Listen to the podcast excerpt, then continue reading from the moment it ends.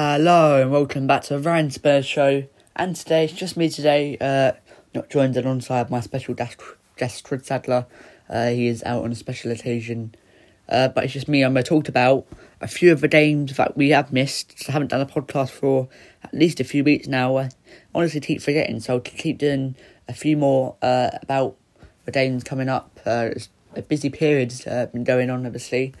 Uh, we face Watford tomorrow. That I'll do a preview on that as well. So I'll tell you the games we've actually missed. Then we've missed West Ham. I think it's Crystal Palace and Southampton. The Southampton the last game, and I'll go over each game individually. So I guess we need to start. See where are we in the Premier League table. That's the most important thing. We're seventh in the table right now, uh, in thirty points. We've obviously got a few games still in hand. Uh, two in hand of top four leaders at Arsenal, which we do face in a couple of weeks' time, which will be a big match as they do face Manchester City, uh, and they have just missed a match because of COVID as well. So yeah, it'll be a good match if we do go and beat Watford, but we need to beat Watford first, which is a main aim, and we should have beat South. We should have beaten Southampton, but obviously uh, that was uh, VAR to come in hand on that one, so that'll be another big topic to talk about in this podcast as well. But first of all, let's start off with uh, the EFL Cup. Uh, obviously, we, we've been drawn in the semi finals as well, so yeah, a lot talked about in this. So we'll start off with uh, the actual game itself Tottenham versus West Ham. We won 2 1 in the end. Uh, wasn't that great of a performance from us, in all fairness. I think West Ham dominated us most of the game. Uh, but we got two of the goals in quick time. We went in front 1 0. Steven Bergwijn uh, I, I think he's losing. He, he doesn't have much, doesn't have confidence in front of goal, does he? Uh, that's what my dad said. Uh, he doesn't have confidence in front of goal. Steven Bergwijn. That's what if he did have confidence in front of goal, and he wasn't afraid to shoot all the time, or did have that ability to shoot and actually score goals all the time, then he could be a very good player and have lots of potential. Which I'm not saying he doesn't have potential, but I'm saying he just needs that confidence, that one piece of confidence. So we went one 0 up in the 29th minute, minute not playing that well, uh, off to a slow start, uh, as we usually do. Um, then Jarrod Bowen scored in the 32nd minute, which was a very sloppy goal. I think it was from a set piece, I'm not really sure, but it was somewhere near a set piece, which we actually did struggle in that game. West Ham's uh, that was one of West Ham's positive uh, set pieces. That's one of their positives for, throughout the whole season, and that's where they were so dangerous at in this game. And really, uh, we got lucky that we didn't concede any of those set pieces because knowing our history, we're not very good at defending uh, corners or free kicks. But I thought we did okay. Um, if it was under Nuno, I'd expect us to lose this match. Um, I probably speak. I've probably just said about that a million times throughout the past few matches, saying if we still didn't sack Nuno, then we'd be in such worse a position now. But that we can only blame Daniel Levy himself for not appointing Conte at the start of the season. People saying, or him saying himself, Conte, that he wasn't ready for the job at first. Uh, first, at first, uh, that's why he declined it. Apparently, I'm not sure about that. But onto the game itself, uh, it was one-one half time. I'd say West Ham really, it's just edged that game a bit more in the first half. Then we then well actually we scored in the second first half, sorry. Lucas Moura got a goal in the thirty fourth minute uh, yeah, I remember that goal. It was a good goal. Uh, I think Steven Bergwijn would be assist. I'm not, I'm not sure. I think he was some included in both goals. Steven Bergwijn. Bergwijn had a good game. Good game from him. In the starting line that game, but uh, throughout the future games, he didn't really get a start. We'll go into that in a minute because we got other games to talk about as well. So yeah, West Ham dominated the second half and most of the first. Uh, so it wasn't that great of a performance to be honest, but we went home with a two-one win and we are through to the semi-finals. In the semi-finals, we faced Chelsea. In the semi-finals, it's always Chelsea. It seems to be. It was uh, two few seasons ago we played Chelsea. A few more seasons back we played Chelsea. So it seems to be a, a vast history of playing Chelsea. It seems in this particular trophy and in I say FA Cup we faced Chelsea many times in the semi-finals under Pochettino. Uh, back in the good days, which we can hopefully recreate these good days now with hopefully winning a trophy uh, under Conte. Maybe this one. I'm not entirely sure how this will uh, end up obviously we're at Stamford Bridge, Stamford Bridge first leg, and we come to Tottenham Hotspur Stadium, hopefully winning the first leg to try and seal the win in the second leg. And in the in the other EFL Cup draw, uh, it's Arsenal vs Liverpool, so we'll we'll face one of them too. And fun fact, we've never played Arsenal in a cup final ever in our history, and it's quite amazing to think that because we're two great clubs, been in been in loads of cup finals, all of us, both of us, both teams have been in lo- loads of cup finals, and we haven't faced each other in one. So, uh, if I was to choose one of the teams to go through into the final with, I'll choose Liverpool. Um, not not just because not just because I don't want to have a North London derby in the final. It's because uh, both the teams wouldn't want to lose that match, and Arsenal will be up up for it more than Spurs, in my opinion. But we have to wait and see in the future. So that was the EFL Cup match. Moving on to that, um, we faced Crystal Palace on Boxing Day, a few days after the West Ham match. West Ham was on Wednesday, I think, and we played on the Sunday. Uh, my dad was included in the programme in this match, funny enough. He had to write his first game, first game uh, ever he went to Tottenham with. This was against Crystal Palace, funny enough. It was a 2 2 draw. Glenn Hoddle scored both goals back in the old days. Uh, 1978, 1978, 1979 season, something like that. But let's talk about this game in particular. 3 0 win. Uh, we continue our good form on Boxing Day. I don't think we've actually lost a Boxing Day match for over 10 games. I'm not entirely sure. 10, below 10 or just over 10. Probably around that margin of time. I don't know the exact stats, but I have heard we uh, done quite well on Boxing Day, and we continue this record with a 3 0 win against Crystal Palace. Uh, we'll go through the game then. Uh, there's a red card for Crystal Palace as well. But talking about Tottenham's goals, we got off, we got off to we didn't really start off that well. Uh, this has been a case within the last few matches, or Conte's reign as Tottenham manager. We haven't really got off to a, a good start. You know, Crystal Palace really dominated us, you can say it that way, in the first 10 or 15 minutes. But then we really graduated into the game after those 15 minutes. Harry Kane scored in the 32nd after we started playing well after the first 15. Uh, it was a good goal. I mean, it wasn't that great of a shot, to be honest. I think Jack Butland could have done better. If you watch the replay of the goal, uh, probably find it on YouTube somewhere. But yeah, it wasn't that great of a that great of a finish. It wasn't that clean of a connection well, I wouldn't say yeah, didn't connection. It was just straight at him. Uh, it just wasn't good goalkeeping. I, I should say it that way. But then one 0 we go up. We really have the game on our hands.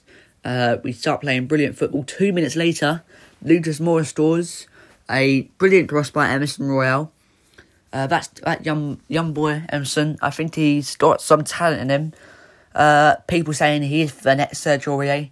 We'll have to wait and see, but I, I, I, don't, I disagree with that fact. He could be uh, just a better version of Sergio Aurier. I do believe he is one of the next world talents potentially, because you know, I mean, I, I've been reading that Conte doesn't want does wants a new right back, but you know, I, I don't believe every report. But we just have to wait and see how his career will evolve. He, he got the assist for Lucas Moura's goal with good cross. He played well with that match, kept the clean sheet along with the whole defence. So yeah, not much more you can ask for from uh, uh, both sets of players. Just more of a good finish, good header, if I can say diving header. Uh, we go 2 0 up. Then just a few minutes later, three minutes later, after Lucas Moura's goal. So that's what, what was that? Yeah, three minutes later after uh, Lucas Moura's goal, Wilfried Zaha makes a, st- a stupid, stupid uh, decision to push uh, Emerson Royal, I believe, and I think it's one of our players he pushed for no apparent reason, and he gets sent off himself. Really, really stupid from Wilfried Zaha. He's he's such a weird player. I can't lie. He's just one of the weirdest players. Honestly, he's just I don't know. This is why he doesn't get into a team like Liverpool. I've I've read that in the past few years, teams, big teams, actually wanted him, but the reason they do that, then why would they want him? Uh, he's in the Crystal Palace. He's he's in Crystal Palace. I think he, I think he, uh, I think he just needs to needs to man up in that those kind of situations and not make such a stupid decision and push Emerson Royal. Uh, that's from a Crystal Palace point of view. Uh, he gets a red card, then it goes to half time. It is half time, and we gain the momentum for the rest of that half. And Heung-min scores. We seal the game off 3 0. Did win on Boxing Day, continues the records. So, not much more you can ask for in that game either. Uh, two wins out of two.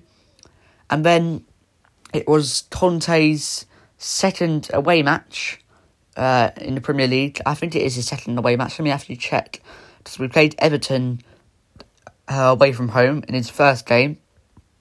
Um, have a look actually. No, this is his second Premier League away match. In fact, uh, as Tottenham manager, and uh, we draw one one in the end. And we'll go through the game in a minute. Uh, really, really, we should have won the match only because of the VAR and uh, referees. It was a complete disgrace, really, because we just got two points for no apparent reason, only because the officials can't make decisions. So, I I don't know what to say, except from it was appalling decisions. So I'll start off with the first one then, shall I? There's about four goals we should have had actually. Thinking about it, um, we go what we don't start off at well again. It's it's a case again. We don't start off. We haven't started off well in matches, which is quite worrying.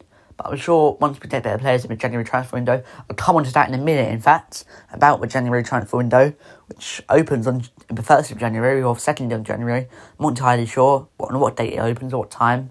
But yeah, but until we get better players come in, then I'm sure we can improve a bit on the first, first 15, as we haven't really never started off well under Conte, looks like it. But another facts talked about in another podcast, we'll start off with the first goal then, Southampton go in front. Um, it was a good goal actually by Ward Prowse. He's got good talent, that young man, and um, I think I think he would be a good fit for Tottenham. Um, not just saying this because I want him. I'm just saying this as a, oh, a Southampton point of view. Like he would be a good fit for big clubs because well, it was a good goal, but it was just poor defenders from Tottenham really. So turn to back from a Tottenham point of view and how I feel as a Tottenham uh, perspective. I wasn't I wasn't too surprised to be honest. We didn't start off that that great again. I keep saying that. Um, and they gained momentum first of all, and they scored the first goal. So I, I was thinking, well, it isn't that bad, isn't that bad because we could come back. We still got uh, we still got eighty five minutes, sixty five minutes uh, left of the game. So I wasn't too worried. Then uh, Mohamed Salisu, in fact, you pronounce his name, gets a red card in the 30, red card in the 39th minute. Uh, so yeah, two two red cards in the space of two Premier League games. Um, for Tottenham Hotspur, the opposition they're playing against, they get a red card. So I thought from that moment on, um, well, it, it was actually a penalty. Actually, to be fair, it was a penalty kick that that red card came from. It was a, it was a double yellow. He already had a yellow before to Salisu. So yeah, it came from the penalty. I thought once we score this penalty, we're going to be right back in the game and we'll have we'll gain the momentum for the rest of the game and we should easily win the game because we're against 10 men, right? So Harry Kane scores the penalty neat, neat, nice and neatly and it was well put away until we until we start really having decisions going against us. So then what so uh, we go into the second half here um, Southampton just really went so defensive in that game. Honestly, time wasting from uh, Fraser Forster, uh, which really annoyed me actually because I just hated seeing him go down on the floor when it was 60 minutes into the game. Uh, so yeah, quite annoying actually that they were time wasting 60 minutes in, or even just at the start of the second, second half actually. They were still time wasting. Obviously, the manager, Ralph Hasenhüttl, or whatever you pronounce his name, uh, put them out as defensive or park the bus in the second half. But that's from Southampton. Tottenham, otherwise, we've had what? We've had two disallowed goals that should have been a goal. Uh, there's one other one that was offside, obviously. And yeah, so Harry Kane gets a goal disallowed because his armpit was offside. So apparently, if his shirt sleeve was higher up, then the goal would have been counted, which is, which is, um, I'm speechless to be honest. To say to say to the, it is a because of his shirt sleeve. He's offside. So if his shirt sleeve was higher up, it would mean uh, he was he would have been onside, which is just crazy, really. We're going back to last season's rules of having so tight decisions given against us. It's it's crazy. And then later on, a few few hours later, it was Fod- it was uh, Foden who actually got given onside for a worse decision made, a worse offside decision made uh, uh, for Man City against Brentford. They won 1 0 in the end, uh, by the way. Man City, I think it's 2 or 1 0. I'm not sure. But yeah, listen at uh, both points of view. If I was a Southampton fan, I, I would even I'll be happy that the goal was disallowed, obviously. But I'll be saying to I'll still be saying to myself, how is that goal? How has that goal been given against Tottenham Hotspur? Because it was clearly onside. Like I'm, I'm, not, I'm not going to repeat myself again, but it was clearly onside, and I'm saying no more. But VAR just I think it should have been abolished in the first place uh, from when it came in a few seasons ago. Not entirely sure when it actually came in. Might have been last season or three seasons ago. But it should just be abolished VAR. It should come in for clear and obvious mistakes. Was that clear and obvious? Was that clear and obvious mistake? Uh, I don't think so because how how would the linesman know that's offside or not? Literally, if he had the best view, he's had the best. He has the best view in the house for the offside there and he's just his, his decision on field is to give it onside. So surely just go with the give, give, just give him the benefit of the doubt or give him the benefit of what his decision was. Uh, and then we have another decision here, which was the goalkeeper dropped the ball and then we tapped it in. Again, it's just the goalkeepers are so protected in this Premier League because any small contact, he didn't even touch him, I don't think. It was just a small barge and Fraser, Fraser Forster has clearly dropped the ball. Crazy, to be honest. But really, I'm going to say nothing more about the VAR because I'm, I'm, I'm too overwhelmed. And we go away with the 1 1. And it's really important now we win against Watford to stay within the top four margin. And yeah, we can't drop points against Watford. Watford haven't kept a clean sheet uh, all season, so maybe so maybe that guarantees we'll score. Probably not. No, Knowing Tottenham Hotspur away, away from home, but let's see what happens. But I guess I'm gonna say no more. Uh, was that from? Yeah, no, no, I'm gonna say no more. I'm gonna say nothing about the January transfer window. Uh, right now, it's not really open yet. I'll have to see what the reports are saying. F- reports about Franck Kessie, uh, Dusan Vlahovic coming to Tottenham Hotspur. Uh, Fabrizio Romano did say on uh, a, a, a Tottenham Hotspur fan podcast once a few other day, a few days ago. He did say this that uh, he expects Tottenham to sign three or four big players, uh, stating his words. But I'm gonna say no more about that or any other topic except from we have to win to win tomorrow against uh, Watford. So I guess guys, thank you for listening to my podcast, and I'll see you in my next video soon. Bye.